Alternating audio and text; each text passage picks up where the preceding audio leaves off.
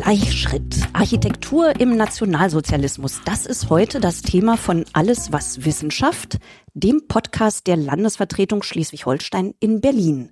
Mein Name ist Heike Muss und mein heutiger Gast heißt Hans-Dieter Nägelke, kommt aus Schleswig-Holstein, wuchs in Neumünster auf, das bekanntlich mitten in Schleswig-Holstein, man könnte auch sagen in der Mitte Schleswig-Holsteins liegt und kam im Jahr 2001 als promovierter Kunsthistoriker mit besonderer Expertise in Sachen Architektur nach Berlin. Und da sitzen wir jetzt, Dieter, und wollen über ein wichtiges Thema sprechen, nämlich über die unrühmliche Rolle des Architekten- und Ingenieurvereins zu Berlin, kurz AIV, im Nationalsozialismus. Hallo und herzlich willkommen, lieber Dieter. Hallo Heike, freut mich hier zu sein dass wir uns heute am 13. Dezember 2023 über die Verstrickungen von Architekten und Ingenieuren mit dem NS-Regime unterhalten, liebe Hörerinnen und Hörer, hat damit zu tun, dass aktuell und noch bis zum 22. Februar 2024 eine Ausstellung im Architekturmuseum der TU Berlin am Ernst-Reuter-Platz zu sehen ist, die erstmals die Rolle des AIV im Nationalsozialismus untersucht und den treffenden Titel im Gleichschritt trägt. Dieter, du bist nicht nur Direktor des Architekturmuseums, sondern du hast auch die Ausstellung maßgeblich mitverantwortet. Aber bevor wir über das Thema der Ausstellung sprechen, was hat dich denn vor 22 Jahren nach Berlin geführt? na, wie man nach Berlin kommt im Zuge einer Bewerbung. Ich hatte mich damals beworben auf die Gründungsgeschäftsführung des Schinkelzentrums für Architektur, Stadtforschung und Denkmalpflege. Jetzt bin ich ganz glücklich, dass ich das nach 22 Jahren noch so zusammen bekomme. Das war ein damals neu gegründeter Forschungsschwerpunkt der Technischen Universität mit dem Ziel, verschiedene Architektur- und raumplanerische, auch historische Fachgebiete zusammenzuführen, um ja, Fragestellungen aus der Architektur und aus der Denkmalpflege und aus der Stadtplanung interdisziplinär zu diskutieren.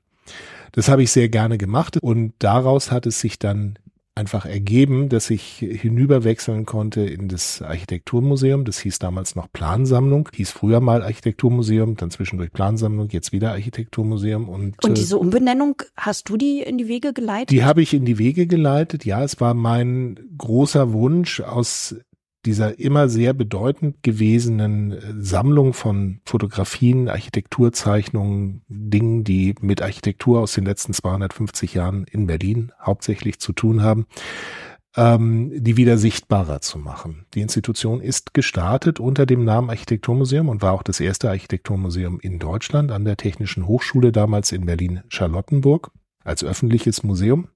Das war wann?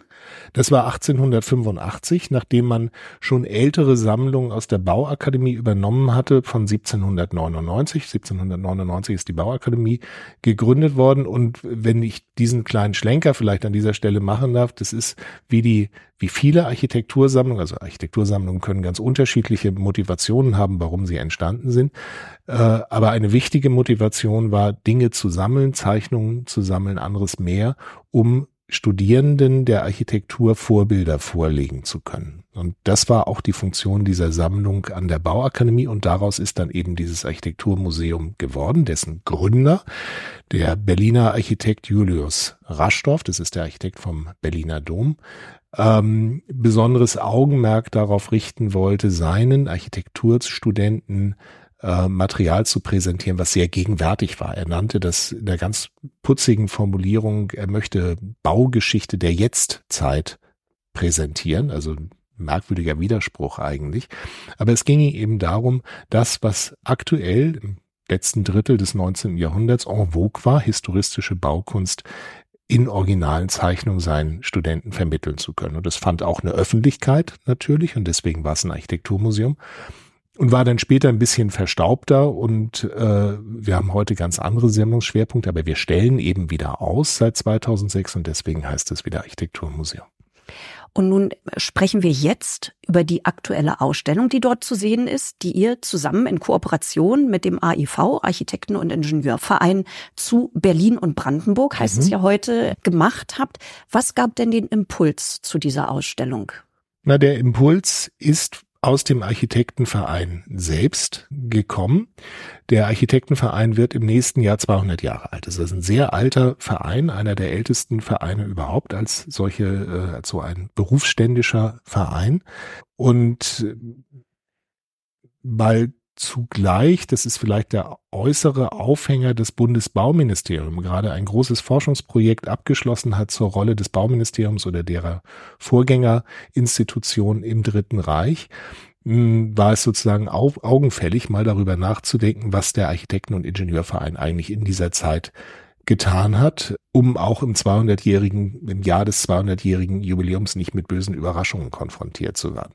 Das war sicherlich so die äußere Motivation und ich muss tatsächlich sagen, dass der äh, Architekten- und Ingenieurverein sehr offensiv daran gegangen ist und sich bemüht hat, über den Berliner Kultursenat Forschungsfördermittel zu bekommen, aus denen dann äh, Wissenschaftlerinnen und Wissenschaftler auch bezahlt werden konnten, die sich mit dem Thema auseinandergesetzt haben. Nur war es zugleich auch so, ähm, dass das Ergebnis letztlich vielleicht nicht dem entsprochen hat, was der AIV erwartet hatte. Also es ist ein bisschen erschreckender ausgefallen, als man gedacht hatte, was wiederum damit zu tun hat, dass der AIV natürlich eine eigene Legende im Hause hatte, wie viele Familien, Vereine, Institutionen, Parteien, wer auch immer ihre eigenen Legenden über die Vergangenheit immer miteinander vortragen. Und wenn man genauer hinschaut, dann wird irgendwas ganz anderes draus. Nun ist der AIV ja nur eine unter mehreren Berufsvereinigungen für Architekten, die schon vor 1933 existierten und Fortbestand dann auch im Nationalsozialismus hatten. Könntest du für uns mal ein bisschen einordnen, wer eigentlich in dieser Zeit aus welchen Gründen Mitglied ausgerechnet im AIV und nicht in irgendeiner anderen Standesvereinigung wurde? Es ist keine ganz einfache Frage, weil natürlich die Motivationen, sich berufsständisch zu organisieren, sehr unterschiedlich sein konnten. Ähm, der AIV hat, wie gesagt, eine Geschichte, die auf das Jahr 1824 zurückgeht und damals ist dieser Verein von sehr jungen Architekten gegründet worden, um so etwas wie ein progressiveres Potenzial untereinander freisetzen zu können gegenüber einer als eher regressiv und auch repressiv erlebten Baupolitik, Bauverwaltung in Preußen. Ähm, das ist aber nicht so geblieben. Äh, was aus der besonderen Konstellation vielleicht erwachsen ist, dass äh, im Architekten- und Ingenieurverein oder umgekehrt, dass der Regelweg des an der Bauakademie und später an der Technischen Hochschule ausgebildeten Architekten in Preußen war, in den öffentlichen Dienst zu gehen, so würden wir das heute nennen, also Baubeamter zu werden. Und für diese Baubeamten war der AIV insbesondere ein Sammelbecken. Also noch bevor es andere berufsständische Organisationen gegeben hat, war der AIV lange Zeit von Baubeamten dominiert und blieb es dann auch im 20. Jahrhundert und blieb es eigentlich auch nach 45 noch für lange Zeit. Heute sieht es ein bisschen anders aus. Mhm. Und warum haben sich Baubeamte in einem Verein organisiert? Warum organisiert man sich überhaupt in Vereinen? Es war sozusagen das, das, das gesellige Gegenstück gegenüber der, der Verwaltungspraxis. Mhm. Es war ein mhm. Stück weit, also natürlich Geselligkeit spielte eine große Rolle. Am Anfang spielte der Gedanke der Wissenschaftlichkeit und der Fortbildung untereinander eine große Rolle, dass man diesen Verein eben ins Leben gerufen hat, um dort anhand von Aufgaben, die man sich gestellt hat, anhand von Vorträgen, die man untereinander organisiert hat, ein Gegengewicht kann man vielleicht sagen, zum Behördenalltag, also ein bereicherndes Gegengewicht zum Behördenalltag zu schaffen, aber auch eine Ergänzung zu dem, was an der Bauakademie vermittelt wurde. Also es war wirklich ein bereicherndes Element. Man hat sich getroffen, man hat die Dinge diskutiert und ja, man hat auch zusammen gefeiert und äh, gesellige Zeit miteinander verbracht. Das ist ja etwas, was für uns heute vielleicht sehr fremdartig erscheint, dass man sich in diesen Vereinen getroffen hat und miteinander gesungen hat zum Beispiel. Singen spielte eine ganz große Rolle. Es gab ja auch einige andere Berufsvereinigungen für Architekten und Ingenieure. Wie sind die denn mit ihrer nationalsozialistischen Vergangenheit umgegangen? Also zum Beispiel der BDA, Bund Deutscher Architekten oder der VDI, der Verein Deutscher Ingenieure oder auch der Werkbund. Wie sind die einerseits mit ihrer Vergangenheit umgegangen und wie haben die dann auch im Nationalsozialismus agiert? Mittlerweile haben eigentlich alle einen genaueren Blick auf ihre Vergangenheit geworfen, wobei bei allen eigentlich gleichzeitig auch immer das Fazit ist, man müsste noch mal genauer hinschauen. Da kommen wir vielleicht noch drauf zu mhm. sprechen, mhm. wie schwierig es ist, auch sein kann, die uns zur Verfügung stehenden Quellen einzuordnen oder überhaupt auch nur zu finden und äh, die Lücken darin zu äh, interpretieren. Nein, also alle haben es mehr oder weniger gemacht. Tatsächlich ist der AIV einer der letzten, die sich so sehr darum gekümmert haben. Ähm, aber wenn du danach fragst, wie war der Weg der unterschiedlichen Vereine, Vereinigungen, Organisationen im Dritten Reich, kann man grosso modo schon sagen, na immer gleich, weil ja alles in der nationalsozialistischen Gesellschaft gleichgeschaltet worden ist. Das ist ja dieses bekannte Wort, was die Nazis selbst dafür geprägt haben, was aber auch anschließend sehr gerne angenommen worden ist, weil in diesem Begriff der Gleichschaltung, also des gleichgeschaltet Werdens von oben sozusagen auch immer dieses äh, Moment drinne steckt, dass man sagen kann, na ja, wir konnten ja gar nicht wirklich was dafür. Also alle diese baubezogenen Vereine wurden wie eben auch alle anderen Vereine im Dritten Reich und alle anderen Institutionen, ich nenne das immer in dieses äh, nationalsozialistische Führerorganigramm hineingepresst. Das heißt, von oben bis nach ganz unten wurde durchorganisiert, wer an welcher Stelle seinen Platz hat, also wem er vorstand, von wem er kontrolliert wurde, um auf dem Wege eben das, was es gab, maximal für die Ziele des Dritten Reiches zu vernützlichen, also nutzbar zu machen, um es auf der anderen Seite maximal kontrollieren zu können. Genau, und wie agierte denn dann der AIV, nachdem die Nazis am 30. Januar 1933 die Regierung übernahmen? Mhm. Der AIV agierte auch wiederum nicht viel anders als die meisten Vereine. Man war nicht widerständig, überhaupt nicht. Im Gegenteil, man hat relativ schnell, aber das hat natürlich auch was mit den Mehrheitsverhältnissen in der ganzen Gesellschaft zu tun. Man hat relativ schnell einen strammen Nazi zum Vorsitzenden gewählt. Das war der Konrad Nonn. Konrad Nonn ist in den 20er Jahren hervorgetreten, war ein Baubeamter, als ausgesprochen geifernder Bauhaushasser, der in Zeitschriften eben gegen die Bauhausbewegung, gegen das flache Dach und all diese Dinge gehetzt hat und der nun eben Vorsitzender dieses Vereins geworden ist. Für den muss es eine Mehrheit gehabt haben. Mhm. Ganz klar, der wurde ja gewählt. Kurze Zwischenfrage, mhm. wie groß war der Verein eigentlich zu dieser Zeit? Oh, da habe ich jetzt genaue Zahlen tatsächlich nicht, äh, nicht im Kopf. Müssen so um die 500 Mitglieder Ui. gewesen sein. Und das wurde dann relativ schnell mehr eben durch diese Gleichschaltungsprozesse, dass dem, dem Verein, der dann aber eigentlich nicht mehr der Verein war, aber das ist, das ist wirklich eine komplizierte Frage, mhm. andere Gruppen zugeordnet worden sind. Mhm. Gleichzeitig gab es wieder Mitgliederabflüsse, weil es vorher viele Korrespondierende oder viele Mitglieder gab, die in ihrer Berliner Zeit im Studium oder wie auch immer Mitglieder des Vereins geworden waren und es dann aus Anhänglichkeit geblieben sind, auch wenn sie längst in Minden in Westfalen oder in Altona oder wo auch immer gearbeitet haben. Die wurden nun rausgeschnitten und eben ihren lokalen äh, entsprechenden Vereinigungen zugeordnet. Also da gab es eine ziemlich äh, eine ziemliche Fluktuation. Wenn wir jetzt über Mitgliederzahlen reden, dann müssen wir natürlich auch über die jüdischen Mitglieder mhm. in dieser Zeit reden.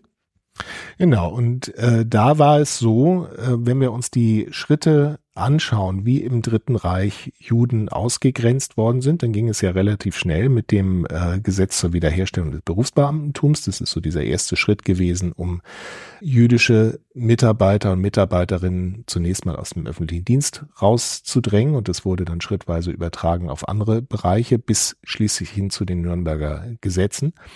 Und ähm, die Vereine waren natürlich zunächst mal in keiner Weise verpflichtet, das mitzutun. Die mussten sich ja erstmal eine entsprechende Satzung geben und auch beim AIV dauerte die faktische Gleichschaltung, also bis er sozusagen unter anderes Recht gestellt wurde.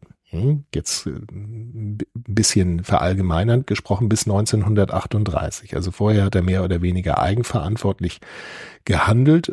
Wir wissen nicht ganz genau, es ist nach dem Krieg die Rede davon, es, habe sich irgendwann eine Satzung gegeben. Diese Satzung haben wir noch nicht gefunden. Also wie die ausgesehen hat. In mhm. dieser Satzung wird sicherlich irgendwann gestanden haben, jüdische Mitglieder sind nicht zugelassen. Faktisch ist es aber so, dass dieser neue Vorstand oder dieser neue Verein oder dieser Verein bald nach der Machtübergabe an die Nationalsozialisten entschieden hat, sich seiner jüdischen Mitglieder zu entledigen. Wie das genau ausgesehen hat, das wissen wir nicht. Also ne, die, mhm. diese tägliche Realität, die wir uns ja immer irgendwie versuchen sollten zu imaginieren, ne? also ob da ein Brief geschrieben worden ist, ja, oder ob man da angerufen worden ist, das wissen wir natürlich nicht. Wir wissen nur, dass diese Ausgrenzung von, wir haben rekonstruiert, 83 Personen stattgefunden hat. Mhm. Und wie habt ihr das rekonstruiert? Gott sei Dank konnten wir uns da auf Forschung äh, rückbeziehen, die es schon äh, gibt. Gibt äh, Anfang der 80er Jahre ging das los, da hat eine Berliner Architekturhistorikerin, Myra Wahrhaftig heißt sie, sich über das Schicksal äh, jüdischer Architekten in Berlin und Deutschland kundig gemacht und dort zum Teil auch annotiert, welche Mitgliedschaften vorlagen und daran konnten wir das eben ganz gut ablesen und wir haben nur noch darüber hinaus geschaut. Mhm. Heute sitzt der AIV in der Bleibtreustraße und hat eigentlich wie viele Mitglieder, weißt du das? Nein. Ah, jedenfalls residierte der AIV bis 1935 in einer prächtigen Villa in der Wilhelmstraße, musste allerdings weichen, als die Villa für den Neubau des Reichsluftfahrtministeriums abgerissen wurde. Architekt dieses Großprojekts von Hermann Göring war Ernst Sagebiel seines Zeichens Mitglied im AIV, was ihn aber nicht daran hinderte, seinen Verein für das Großprojekt zu vertreiben. Sagebiels Bau steht ja immer noch mhm. und beheimatet heute das Bundesfinanzministerium. Das ist ja eine sehr schillernde Figur, ein sehr schillerndes Vereinsmitglied des AIV. Was kannst du uns über Ernst Sagebiel erzählen? Ach, schillernd, ich weiß nicht, ob er schillernd ist, aber eigentlich ist es eine ganz typische Gestalt äh, in dieser Zeit. Er hat Architektur studiert und war anschließend Mitarbeiter bei Erich Mendelssohn, also bei einem erstens jüdischen, zweitens progressiven oder ja, progressiveren Architekten und hat sich dann 33 sehr schnell entschieden, sein Glück, wir müssen ja auch immer dabei bedenken, dass die Jahre 29 bis 33 fürs Bauen keine fetten Jahre waren und dass es eine große Arbeitslosigkeit und eine große Not im Baugewerbe gab, hat sich dann dafür entschieden, äh, auch über Kontakte, die er hatte zur neu entstehenden Luftwaffe, eben sich dem Dritten Reich anzudienen oder dort sein Glück zu suchen und hatte damit Erfolg. Und machte eine steile Karriere. Machte eine steile Karriere, wird eben Architekt des Reichsluftfahrtministeriums, baut zahlreiche äh, Luftwaffen, Kasernen, Land auf, Land ab, äh, kümmert sich um den zivilen und den militärischen Luftschutz, die Luftabwehr, diese, diese ganzen Dinge, baut übrigens auch in Kiel, oben am, ganz oben am Niemandsweg eine Kaserne und schließlich den Flughafen Tempelhof, der hm. natürlich eins der repräsentativsten und größten Projekte dieser Zeit ist. Also die zentrale Figur der NS-Baupolitik war natürlich Albert Speer und gleich dahinter oder besser darüber Adolf Hitler, der am 30. Januar 1937 höchstpersönlich Albert Speer zum Generalbauinspekteur für die Reichshauptstadt Berlin, kurz GBI, ernannte. Damit erschuf Hitler eine völlig neue Behörde für Architektur und Städtebau, die allein ihm als Reichskanzler unterstand. Daran lesen wir ab, welchen Stellenwert das Thema für Hitlers Machtpolitik besaß. Hitler veranlasste dann auch, dass die Preußische Akademie der Künste ihr Domizil am Pariser Platz 4 für den GBI räumen musste. Und so konnte Hitler auf kurzem Wege und unbemerkt von der Reichskanzlei in der Wilhelmstraße durch die sogenannten Ministergärten, wo sich heute sieben Landesvertretungen, unter anderem die von Schleswig-Holstein befinden, So konnte also Hitler auf kürzestem Wege zum GBI gelangen. Albert Speer war zwar kein Mitglied des AIV, aber über ihn muss natürlich gesprochen werden, wenn es um die Rolle des AIV in der NS-Zeit geht.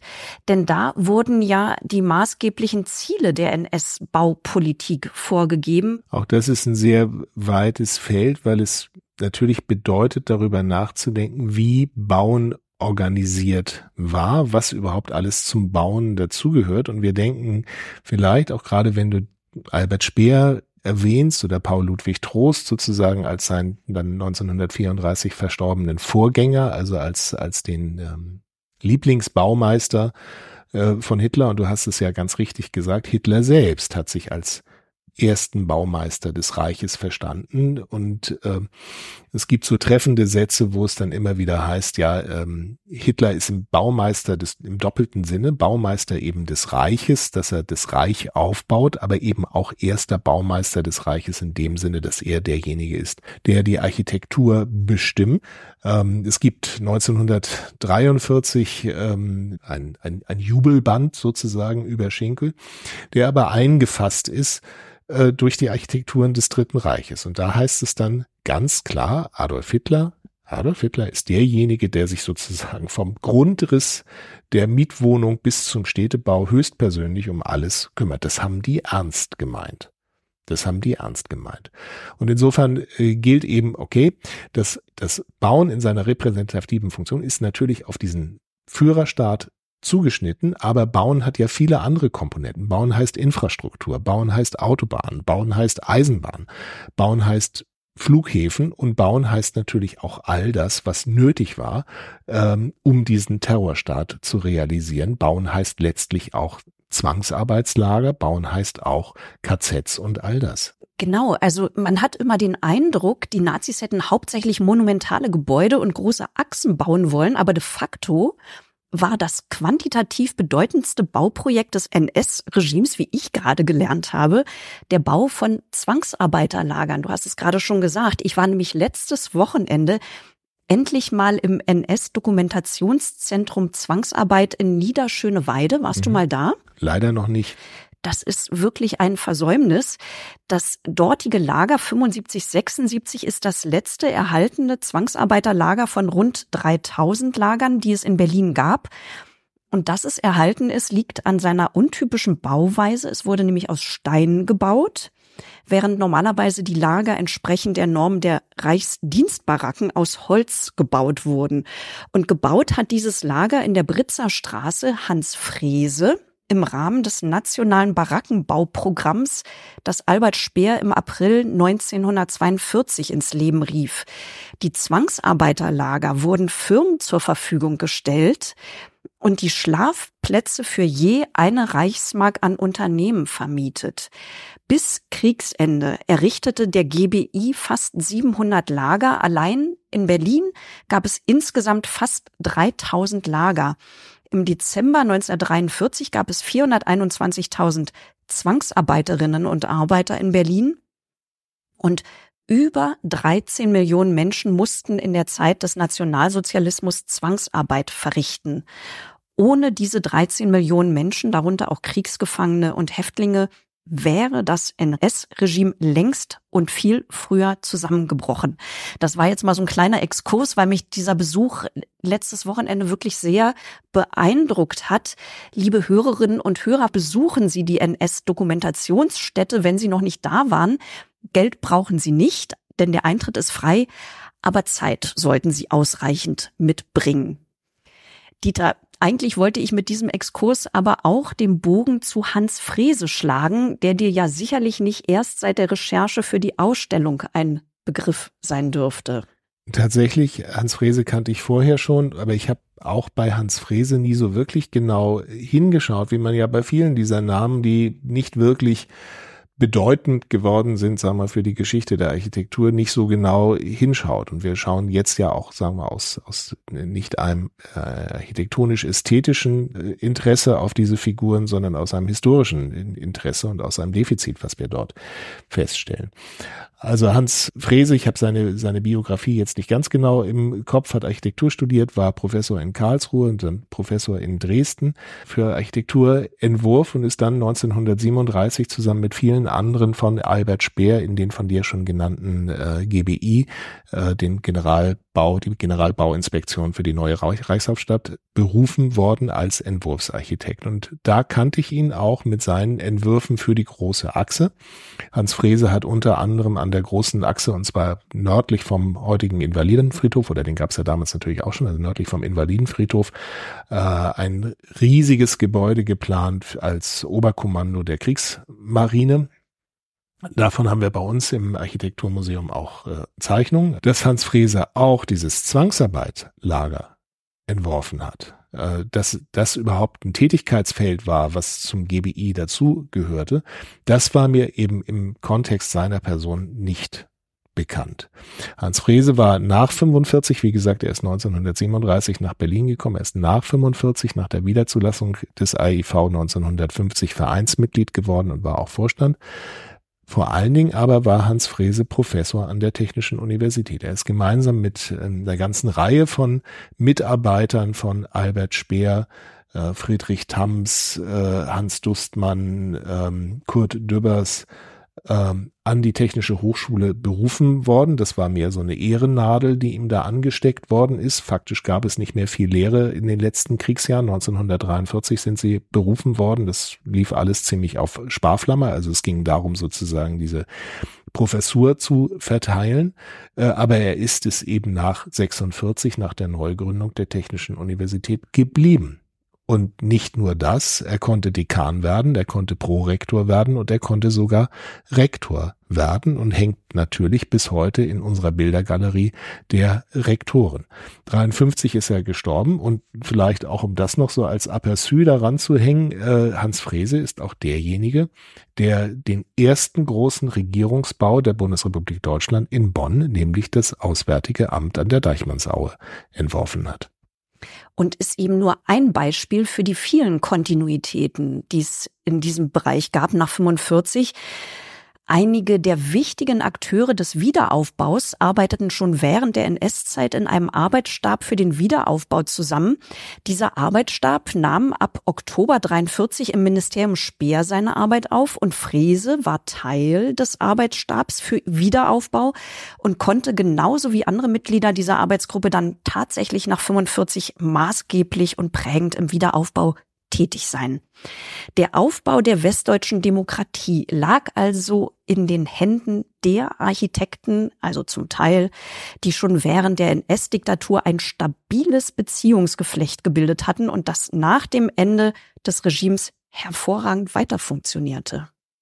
Irre. Ähm, irre und gleichzeitig natürlich auch gebraucht.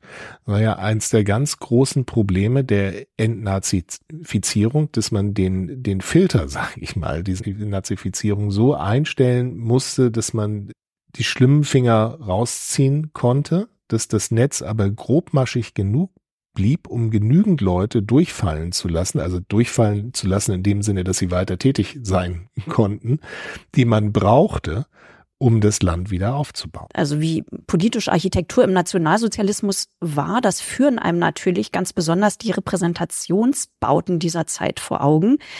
Die monumentale Sportanlage, die 36 anlässlich der Olympischen Spiele in Berlin errichtet wurde, mit Olympiastadion und Reichssportfeld, das stellte größenmäßig alles bis dahin Gekannte in den Schatten.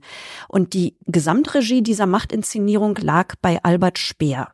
Architektur als Propagandainstrument. Dazu gehörte auch gehörte auch eine Wanderausstellung mit dem Titel Neue deutsche Baukunst, die Ende 41 in Lissabon eröffnet wurde. Auch hierfür zeichnete Albert Speer konzeptionell verantwortlich. Angeblich haben rund 100.000 Menschen die Schau in Lissabon gesehen. Was ich mich frage, warum war es den Nazis wichtig, mitten im Krieg eine solche Ausstellung auf die Beine zu stellen? Hatten die nicht andere Sorgen? Andere Sorgen hatten sie gewiss, aber gleichzeitig war das Festhalten an den großen Plänen, die man vor dem Krieg geschmiedet hat und an denen insbesondere Hitler natürlich auch weiter festgehalten hat, ähm, das hatte eine wichtige Funktion für die Repräsentation des Reiches. Und gab ja nicht nur diese Ausstellung in Lissabon, sondern es gab auch im Rahmen der äh, Zeitschriftenpublikation die Kunst im Dritten Reich, die Beihefte, die diese neue deutsche Baukunst immer wieder thematisierten und die in einer fantastischen Qualität hergestellt mit fantastischen Fotografen diese, diese Bauaufgaben eben in Modellen, aber eben das, was verwirklicht wurde, wie zum Beispiel die Villen, äh, die Entschuldigung, die Botschaften im Tiergartenviertel auch entsprechend ähm, her heraushoben. Mhm. Und hatten diese Begleithefte oder auch die Ausstellung das Ziel, eine Art Kanon für das Bauen im Nationalsozialismus zu erschaffen? Also gab es sowas wie einen stilistischen Kanon des Bauens? Der hat sich relativ schnell hervorgemändelt, würde ich mal sagen. Es war ja am Anfang des Dritten Reiches durchaus noch so, dass auch viele Modernisten Morgenluft gewittert haben, auch Mies van der Rohe zum Beispiel, Morgenluft gewittert haben, die, die Gebrüder Luckert, ähm, mit ihren Vorstellungen einer sachlichen Baukunst etwas zu werden. Dagegen stand äh, immer, dagegen standen immer die Tiraden, die Hitler relativ früh geführt hatte gegen bestimmte Tendenzen des Bauens und das war vor allen Dingen die Baukunst im späten Kaiserreich, also das, was wir als Historismus bezeichnen würden. Es war aber auch für ihn die Baukunst der sogenannten Systemzeit, also der Weimarer Zeit, äh, die er sozusagen aus ideologischen Gründen ablehnen musste. Per se stand Hitler einer sachlichen Bauweise zunächst mal nicht fern, wollte sie aber natürlich in Einklang bringen mit seinen Vorstellungen einer extrem monumentalen Bauweise. Und daraus kann es gar nicht anders sagen. Daraus mändelte sich eben dieser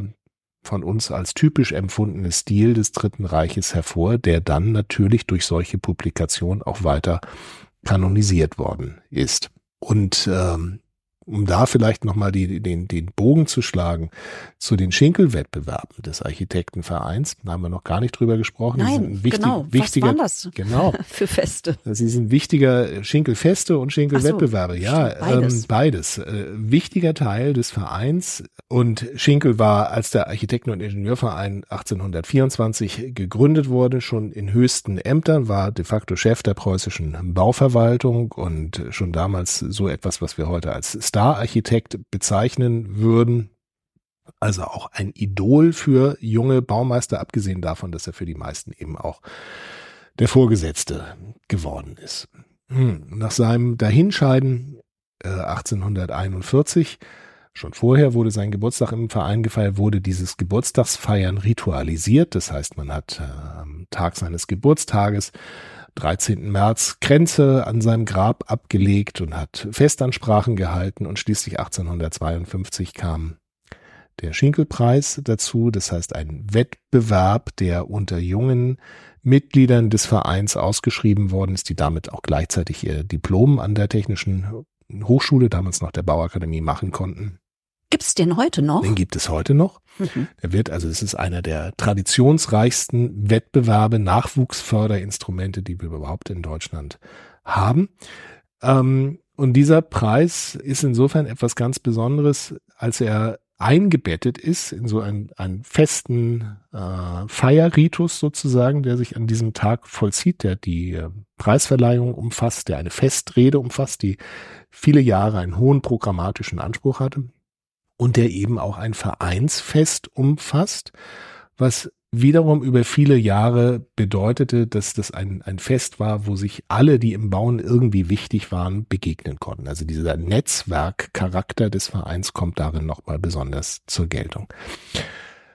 Aus architekturhistorischer Perspektive äh, ist dieser Wettbewerb insofern besonders interessant, wertvoll, wichtig, nicht wegen der Qualität seiner Einzelentwürfe. Wie gesagt, es sind Entwürfe junger Architekten und heute auch Architektinnen, Bauingenieurinnen, die noch nicht immer unbedingt auf hohem, höchstem Niveau sein müssen. Das ist nicht der, der Punkt, aber es ist ein, ein Wettbewerb, der immer sozusagen am Puls der Zeit liegt, der von der Aufgabenstellung äh, immer Themen oder meistens Themen behandelten, die ganz unmittelbar in der Luft lagen und das mhm. konnte dann im Jahr 1883 konnten das Entwürfe für die Museumsinsel sein, oder es konnte im Jahr 1900 konnten das Entwürfe für ein zweites Berliner Rathaus sein. Oder es konnten im Dritten Reich eben auch Entwürfe für eine deutsche Botschaft in einem nordischen Staat oder eine nationalpolitische Erziehungsanstalt oder, und da wird's wirklich skurril, ja, äh, noch 1900, im, noch im September 1944 ausgeschrieben für den Schinkelpreis 1945, der dann also am 13. März 1945 hätte vergeben werden sollen. Das Fest hat dann nicht mehr stattgefunden für eine Siedlung für Kriegsbeschädigte. Ja, und wie ging es dann nach 45 weiter mit dem AIV und seinen Wettbewerben und seinen Festen? Nach 45 war der Verein erstmal verboten, weil der Verein ja wie alle gleichgeschalteten Vereine, Verbände, Institutionen eine Nazi-Organisation war, wurde also im Bausch und Bogen verboten, nichts Besonderes und musste sich dann um seine Wiederzulassung bemühen. Da bin ich ja auf was Interessantes gestoßen. Ähm, offenbar wurde der Antrag auf Wiederzulassung vom 13. August 1945 von Hans Scharun gestellt. Wieso denn Hans Scharun? Der war doch nie Mitglied im AIV.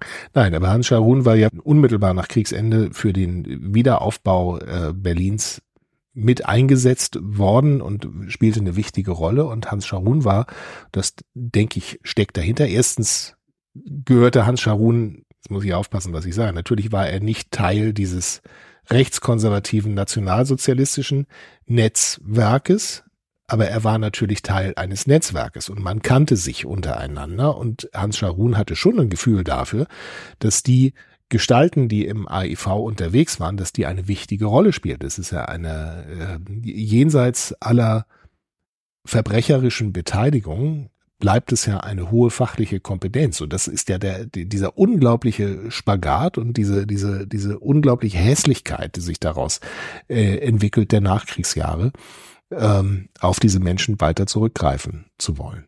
Mhm.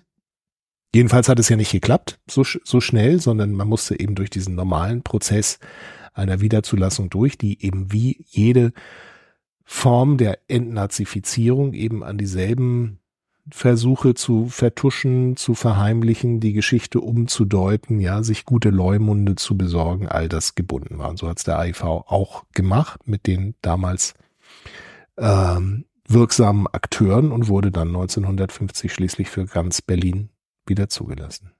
1950 nahm dann der AIV quasi regulär wieder seine Arbeit auf.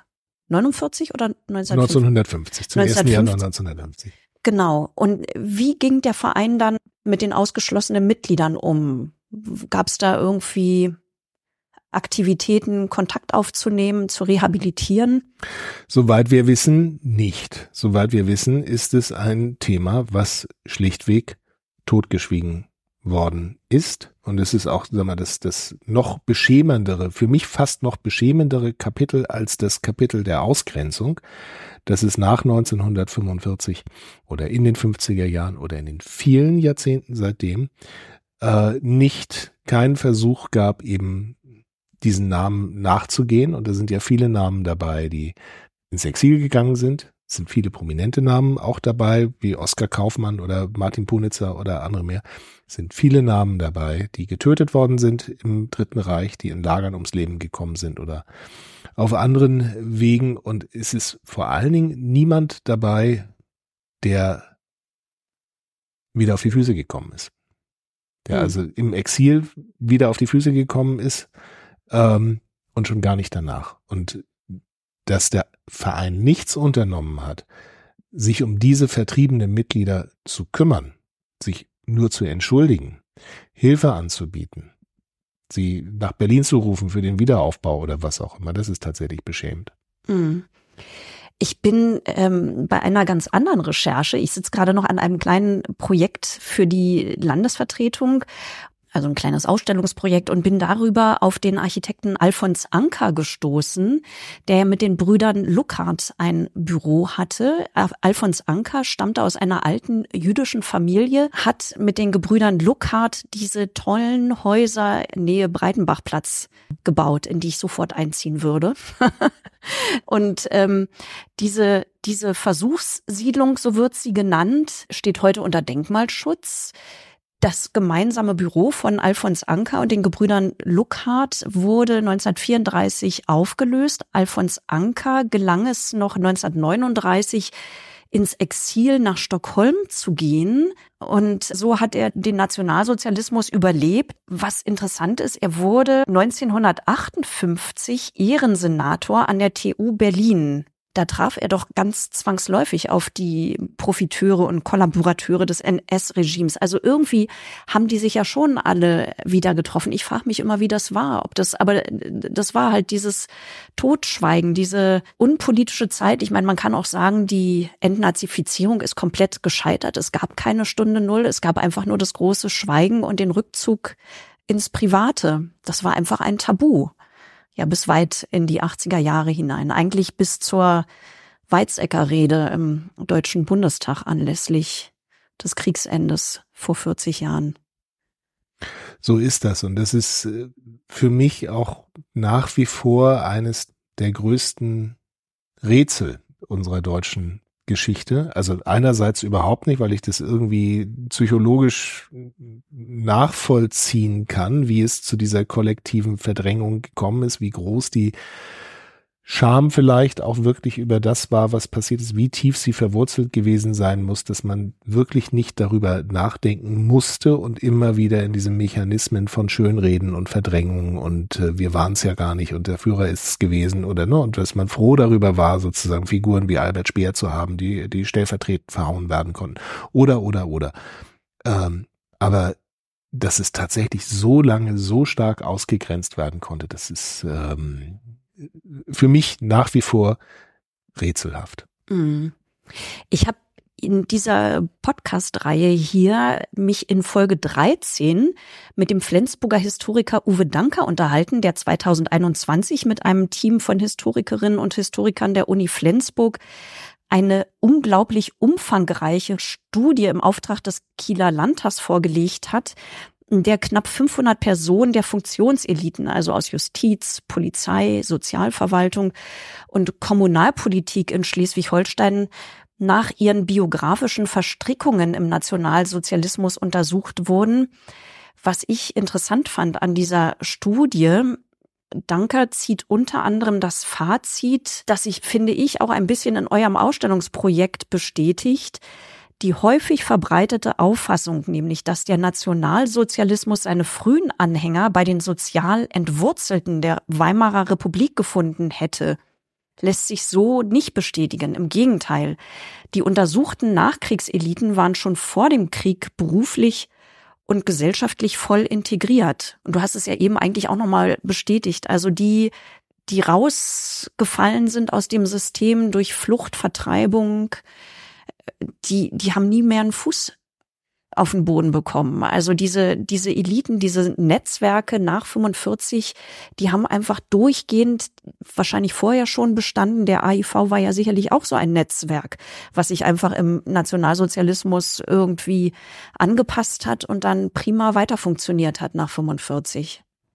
Genau, und deswegen war es ja auch wichtig, für sich selbst so eine Art Legenden- oder Mythenbildung äh, zu betreiben. Für den AIV heißt der Mythos kurz gefasst, der AIV wurde abgeschafft durch die Nazis, was ein Stück weit stimmt, weil der AIV wurde eingegliedert in den Nationalsozialistischen Bund Deutscher Technik, wie viele andere Bauvereine auch, der VDI auch um dann, so geht die Legende weiter, gewissermaßen im Untergrund und widerständig gegen das Dritte Reich den, den Namen Architektenverein irgendwie diese Fahne weiter hochzuhalten und äh, die Schinkelfeste weiter zu feiern und die Schinkelwettbewerbe weiter auszurichten. Ne? Das hat es sozusagen in der, in der Selbstwahrnehmung ist das schon so eine Art Widerstandshandlung ähm, gewesen, ist natürlich völliger Quatsch, wenn man gleichzeitig sieht, dass die Akteure natürlich dieselben waren. Es waren einfach dieselben Akteure, die sich der Gleichschaltung willig untergeordnet haben und die weitergemacht haben und die auch ihren Profit daraus gezogen haben. Und es waren dieselben Akteure, die eben